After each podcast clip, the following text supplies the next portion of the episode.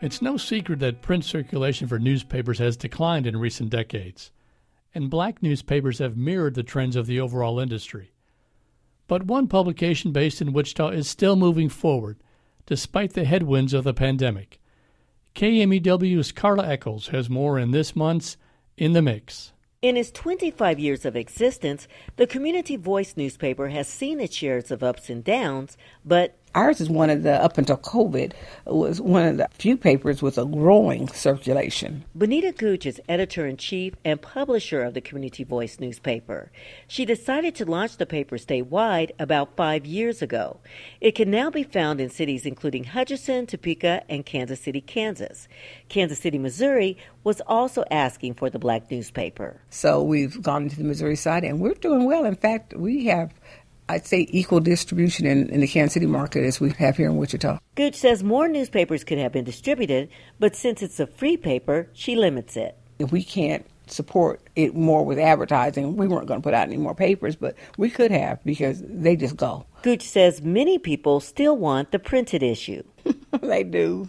You know, I, we keep saying, why don't you read it online? Why don't you read it online? And then we can print less, which is less expensive. But our people just say they want to read the paper. They want to read the paper. They we like hard copy, and we just want to pick it up and hold it. Still, what about revenue? Gooch says it's down, but the work is up. She says a couple of small grants have helped. The paper also includes special sections in hopes of gaining advertisers. A membership program is underway, and her small staff of six, which includes one full time reporter besides herself, is working on a new year long series to gain support. We're working on a series now on the criminalization of poverty, talking about how being poor disproportionately impacts people in the court system. And this is a solutions journalism looking at answers to this issue. Why do you think people are so interested in the community voice? Our tagline is a trusted voice from the community's perspective. And they trust us from over the years to deliver them something from their perspective.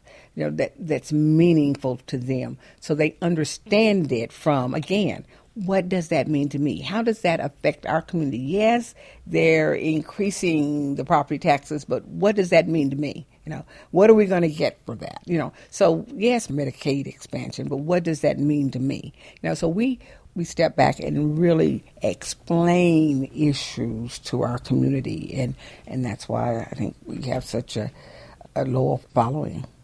Yeah, for 25 years. Yeah, for 25 years.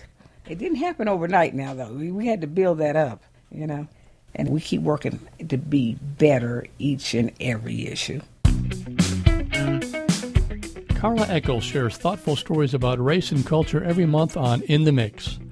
The Community Voice is available every other Thursday at hundreds of locations across Kansas and online at communityvoiceks.com.